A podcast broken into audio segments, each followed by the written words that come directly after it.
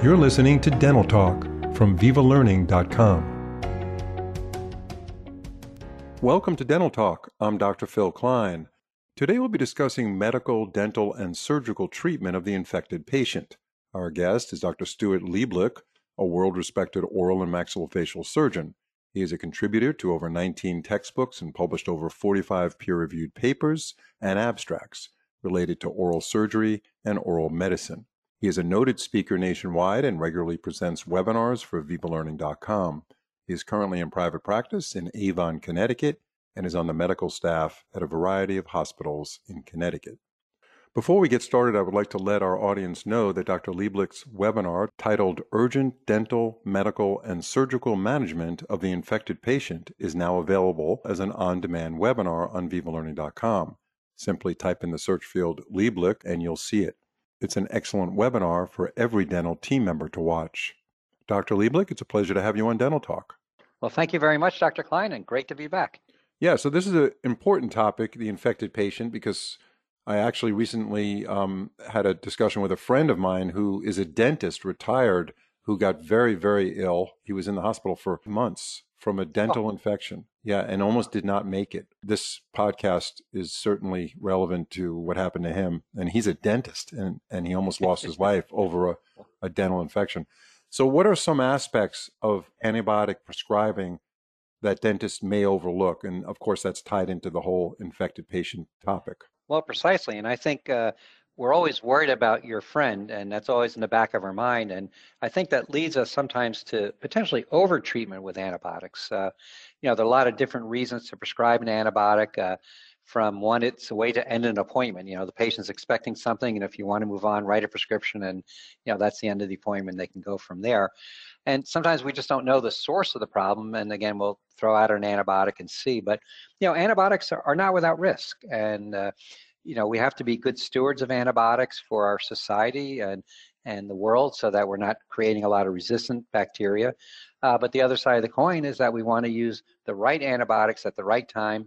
And I think, as you and I will discuss today, for the right duration. I think there's an issue with duration of approach, and that we tend to prescribe them for too long of an outcome. So where are we on the spectrum of time related to the overprescribing of antibiotics? When I practiced 20 years ago, we were discussing this same topic where patients are coming in, they're not even really taking x-rays, the tooth hurts, they're doing it on the phone, they're not even really seeing the patient in person. So antibiotics were being prescribed all over the place. And what we talked about back then was that eventually these antibiotics aren't going to work as well, and we're going to get these superbugs, and we're going to be in real trouble. And it was very troubling to me to see how many general dentists, especially, and nothing against general dentists, but more general dentists than specialists, because as an endodontist, I tried to stay away from prescribing antibiotics, and I saw plenty of infected teeth. And, you know, it's not related to just one specialty or another, but it's all of us in our practice. And I think we understand the issues involved as far as overprescribing. You know, there are about 6 things, as we talked about in the webinar, that occur once you give an antibiotic, and only one of them is a positive thing, which is that the host overwhelms the bacteria and recovers. But we always have to remember, as dentists, we are doing procedures. Now, we can say it's a surgical procedure, say extracting the tooth, or it could be an endodontic procedure, as in your practice, to get drainage, to start eliminating the infection. And once we do that, you know, antibiotics truly have a very secondary role. So we really have to step back and you know, and it's our patients, and they'll say, I need a whole week, and I've always been told I have to finish every last antibiotic for the week or 10 days, or else the infection is going to come back. Well, we're not treating pneumonia, we're not treating urinary tract infections, where you're using the antibiotics as the mainstay of management or therapy for the patient. Instead, we're tiding patients over, we're working with their host defenses to treat the patient by extracting the tooth, by performing the endodontic and care to get definitive therapy. Once that's done, we can really take away the antibiotic. The antibiotic has really no role. So pushing patients out another 6 or 7 days, we start to see more side effects, not only resistant bacteria, but as we know, Antibiotics are indiscriminate. They knock out our normal healthy bacteria. So we talk about our biome, which is the natural bacteria that we all have in our systems that make us who we are. They're homeostatic. We need it to absorb vitamins from our gut into our bloodstream and all the other aspects of digestion. And when we start giving antibiotics, we start taking away those healthy bacteria and allow sites now for other things to grow. So a classic example is yeast infections, thrush candidiasis. Now, normally the oral cavity has receptor sites all bound up with bacteria, which are healthy and living well in our bodies, and we're all plussing together. And you take away those bacteria now, the yeast, which are out in our environment, have a site to latch onto, and then they take over and create a secondary infection. So again, there are a lot of secondary issues that occur with an antibiotic prescription that we can sometimes overlook. So before we get into the allergic aspect of penicillin, what is the de facto antibiotic to give to a patient who has been diagnosed with a dental infection? Maybe drainage was done, maybe drainage was not fully done, depending on where the infection is and so forth. What would be the de facto antibiotic at this point? So our best antibiotics with the least amount of side effects will be in the penicillin class. So whether you choose amoxicillin or PenVK, both of those drugs are very well absorbed. They're not affected by foods that people eat, so you don't have to worry about taking an hour before dinner or 2 hours after. Maintaining the blood levels are very good.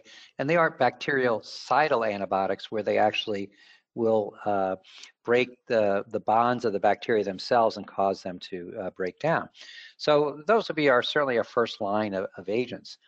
There is a tendency to jump ahead and go to Augmentin or amoxicillin with clavulanic acid. And that does give you a little bit broader spectrum coverage. But again, what we have to understand is that our infections, odontogenic tooth source infections, have multiple bacteria. That's not one or two, but it's 5 or 6 or 8 different bacteria. And we don't have to knock out each one of those 8 bacteria for the patient to get better. And again, primarily, we should be thinking, what can I do dentally to get that patient out of their infected state and allow the body then to recover? So we showed in the webinar some descending infections, the cellulitis that spreads, and obviously those are more concerning and require perhaps intravenous antibiotics, but most of the times we can treat our patients with oral antibiotics in conjunction with dental care. Now, the patient shows up 5 o'clock on Friday. Did that ever happen to you in your practice, Dr. Klein? Oh, yeah. Never, never happened. Yep. From that guy down the street who never sent you anybody else. That's right. That's right. Yeah. I have a great patient for you. Well, no, there's nothing wrong with tiding that patient over, assuming we've eliminated that they have a serious infection where they should go to a hospital. But if it's been painful and maybe a little bit of swelling in the area that's not affecting swallowing or speech or breathing, then certainly an antibiotic over the weekend, getting the patient in Monday, Tuesday, Wednesday, and opening the tooth, extracting the tooth, or whatever you may need to do. Now, as we talk about antibiotics, options if they're allergic to penicillin, I think that's where we get into some discussion. And we're trying to get clindamycin out of our practices. I don't know if that was part when you were still practicing, but there has been sort of a black box put on clindamycin. And even with a low dose and a single dose, in young, healthy people, you can get the secondary Clostridium infections, the C. difficile, and the Pseudomonas colitis that persists afterwards. And I just recently saw a patient that had been prescribed clindamycin, a healthy 18-year-old. Just for routine, they gave it to him for third molar surgery, and he wasn't really infected ahead of time, just prophylactic, and had to have a bowel resection, had to go through 6 months of a colostomy bag. They were able to reconnect him, but his bowels will never be back to normal, and this is a lifelong situation for an individual that was previously young and healthy. And there's no evidence, for example, for antibiotic usage for, say, third molar impacted teeth. And unfortunately, when we give an antibiotic for that, a lot of times we take out the teeth and hand the patient a prescription or electronically send it in now for their pain reliever, and that's a whole separate conversation, as well as the antibiotic. Well, if you take it after the procedure, there's no prophylactic benefit. It has to be in the system 1 or 2 hours ahead of time. So handing a patient an antibiotic afterwards, you're going to get all the secondary risk factors, secondary side effects, but you'll have the same risk of infection. So if you are going to give an antibiotic prophylactically, it has to be in the system prior to the procedure. what are we doing for patients that are allergic to penicillin? And also, if Dr. Lieblich, address the real broad spectrum antibiotics like cephalexin or something like that, Keflex. Sure. First of all, 90% of people who say they're penicillin allergic are not allergic.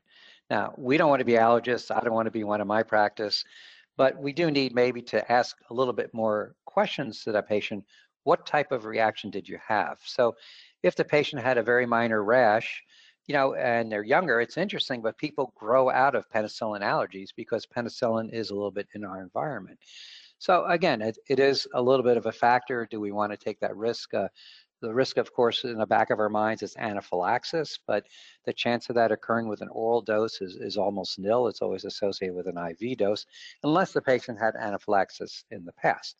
So all that said, you really have to ask the patient, what was your allergy like? Many times they'll say, my stomach got really upset or I had diarrhea. Well, if you ask them further, more likely than not, they were on Augmentin, which is the amoxicillin clavulanic acid. And that's fairly irritating to the stomach. And a lot of patients will develop gastrointestinal side effects, which they may call it allergy or someone told them they're allergic, but it just means they should not have Augmentin, but they can certainly have amoxicillin or penicillin. So I'm fairly comfortable giving those patients a dose. I've had a patient today that had multiple allergies listed, and I asked, well, don't tell me what you're allergic to, tell me what you've taken. That's right. been successful. So if we do have a true allergy we're concerned, then I would go with azithromycin. I think that's going to be our next choice, or clarithromycin. And again, these are nice in the sense they have a little bit longer duration of action, so patients have to take them once a day. You do get a little bit of gastrointestinal side effects, but not as bad as the Augmentin or the amox with clavulanic acid. So I keep that in the back of my mind for my pen allergic patients. And that's now our protocols with prosthetic heart valves and things like that to go to the azithromycin. So before we get off the topic of clindamycin, is that off the table now in the dental practice? Yeah, I would be very, very reticent to prescribe clindamycin anymore. It's got a black box warning on it, and again, you know, it's not common, but someone who develops a pseudomembranous colitis, a C. difficile superinfection, you know, their treatments are bowel resections, fecal transplants from other members of the family, and you know, it's very, very has a significant morbidity to it. That's for sure. So talking about infected patients, there is a component of pain to that. Now, not all infected patients have pain. You could have an infection and have no pain. So when a dentist does face a patient that is very uncomfortable with pain and has an infection, what's the best way to go there? Well, and those are, you know, many times new patients to our practice. They've maybe neglected their dental care for a while, and it's our chance to shine and convert this patient to a regular patient in our practice. So if you get someone out of pain and they're very appreciative, they can become a lifelong patient. So first off, if there's a significant swelling in the area, again, a treatment with antibiotics for, you know, 3 to 5 days before coming back for definitive care, whether it's extraction or endodontics or periodontal curettage, certainly will improve our ability to get pain control at the time of the procedure. So in general practice, specifically, local anesthetics we know are not always effective, and we kind of use the terminology and discussion with our patients that the infection makes the area more acidic, and that counteracts the local anesthetic that we're giving you. And it's not quite that simple, because we know you have an infection next to number 30, but you give a block posteriorly and superiorly and way out of that range, but yet the patient has lip numbness, but yet they're still feeling pain when you're luxating their tooth or drilling into it. So the nerve receptors are really changed by inflammation and the mediators of infection. And we don't need to get into all those details, but it's not as simple as the acid-base changes, you know, on the site. But what can we do? Well, again, we can probably pre-treat with an antibiotic to get the infection under control, to get those mediators of inflammation out of there, pre-treating them with anti-inflammatories. And then as we pick and choose our local anesthetics, you know, we have a few options that are out there. But in these situations, Articaine, for example, I think is the ideal agent to use as your first-line drug. And reason being is two. First off, it's a 4% solution versus our 2% lidocaine. So for every ml of injection, you're getting twice as many local anesthetic molecules, and that's certainly a benefit to increase the concentration. And then the other aspect is its pKa, or dissociation, is a little bit lower and closer to normal tissue pH than is lidocaine, so it's going to have a faster duration of action. So we do need to give it more time. As you can see by my frenetic pace of speaking, I tend to want to move quickly and go my patients treated and move on. But you know, these are patients that will give local anesthetic injections to, step out of the room, come back, give a second injection, and step out again, and give them a good 15 or 20 minutes. And explain to the patient that you're infected, it's a hot tooth, you're going to take a little bit longer to get anesthetized than someone who comes in that's not infected. And it's not that I'm ignoring you, although I might be seeing other patients or, you know, browsing the web in between, but indeed, it's actually beneficial giving that patient more time. Right. Now, where does IND come in with this? Yeah, IND is a great adjunct. If there's some localized swelling adjacent to the tooth, it's we can get a little wheel of local anesthetic just submucosally. Just put a blade in it.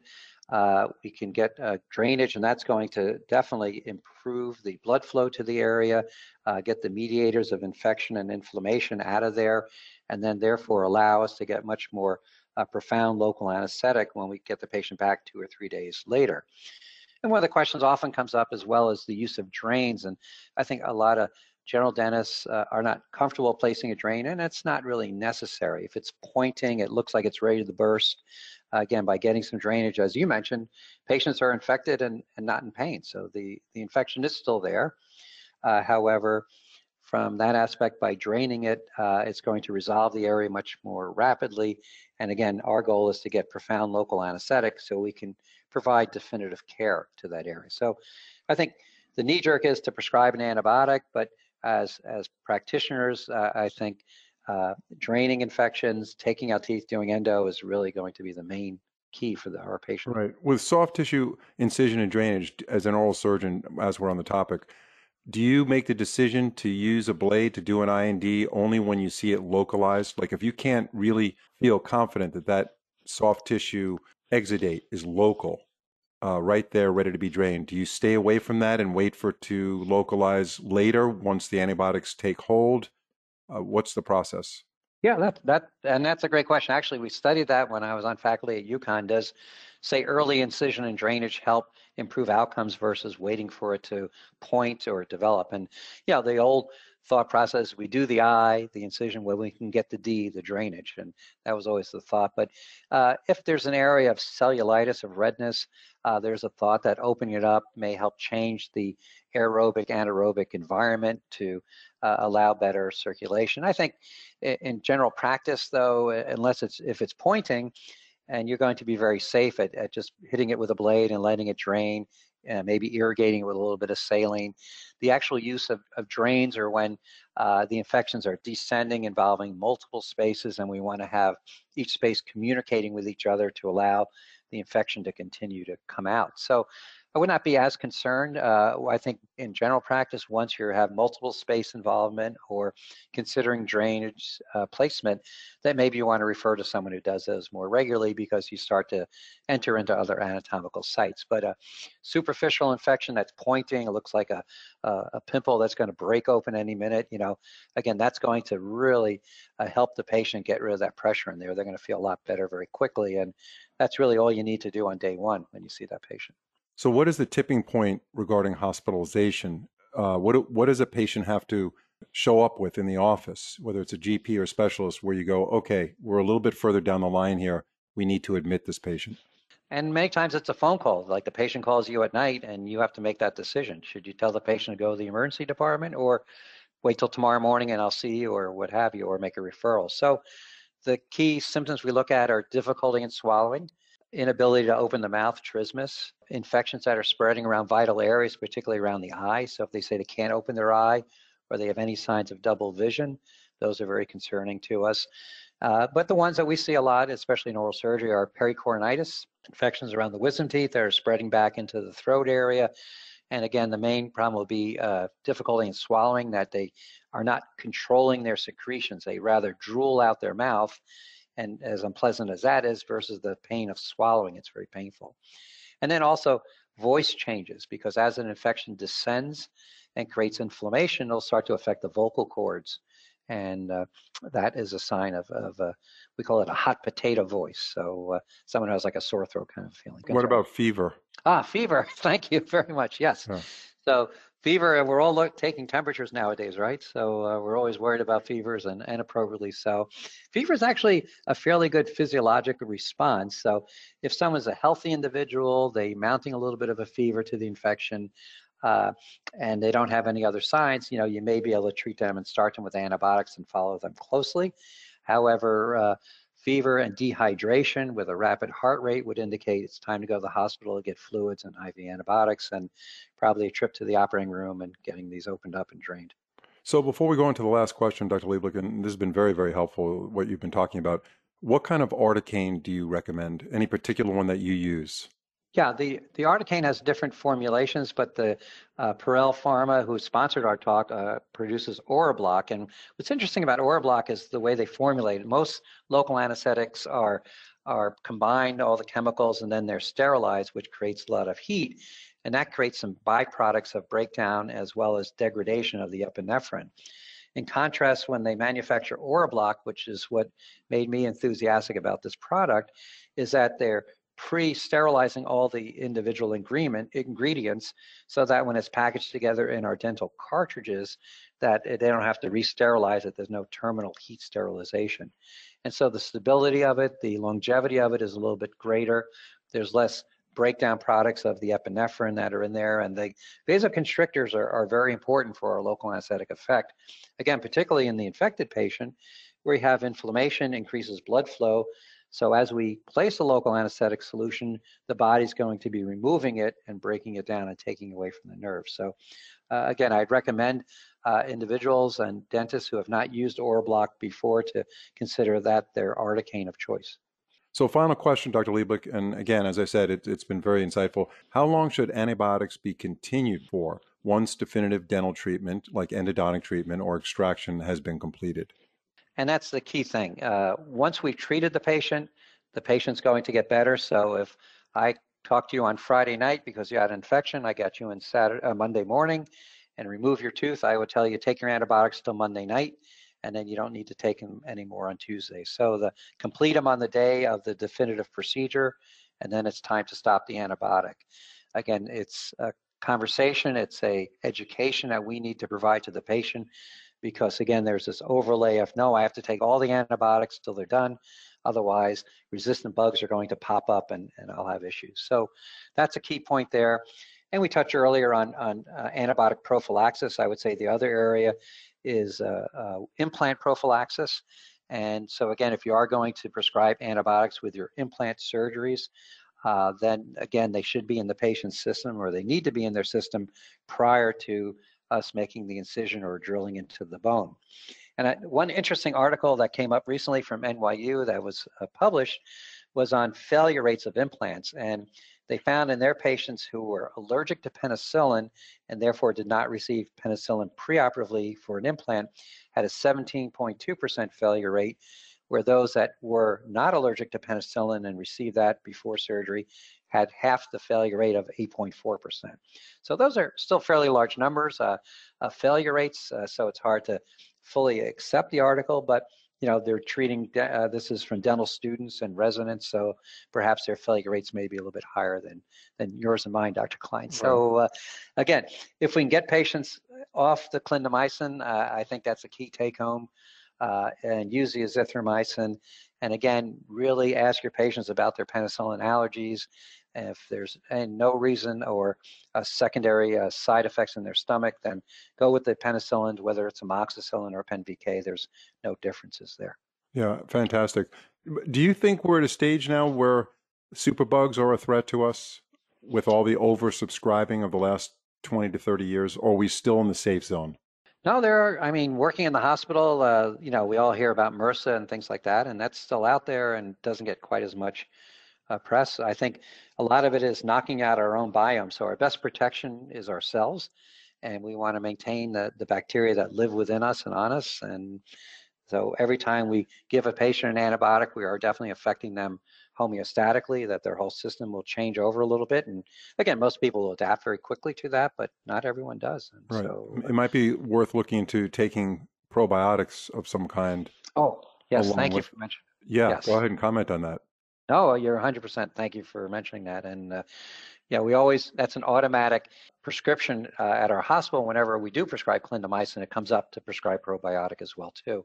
So we don't have a lot of those measures in our office prescribing systems, even if they're electronic. But again, I agree with you in encouraging that to patients and warning them about side effects, and that if they have 2 episodes of loose stools in a row, to stop the antibiotic and call us, because again, any antibiotic can cause a C. difficile infection. It's much, much more likely with clindamycin, but it could occur with anything. So yeah, and when it comes to probiotics, not all probiotics are the same. And there are some companies that have very strict, tight quality control guidelines, like Claire Labs is one. I think Claire is spelled with a K. There's other ones, and they're not sponsoring this, and there's no endorsement here. It's a fairly unregulated industry, probiotics. So if you go to the grocery store and pick up probiotics, doesn't mean it's really active and it's going to help you. So one should look into the quality ones that are out there. Dr. Lieblich, I love talking to you. You've done some amazing stuff for Viva Learning. I hope you continue to work with us.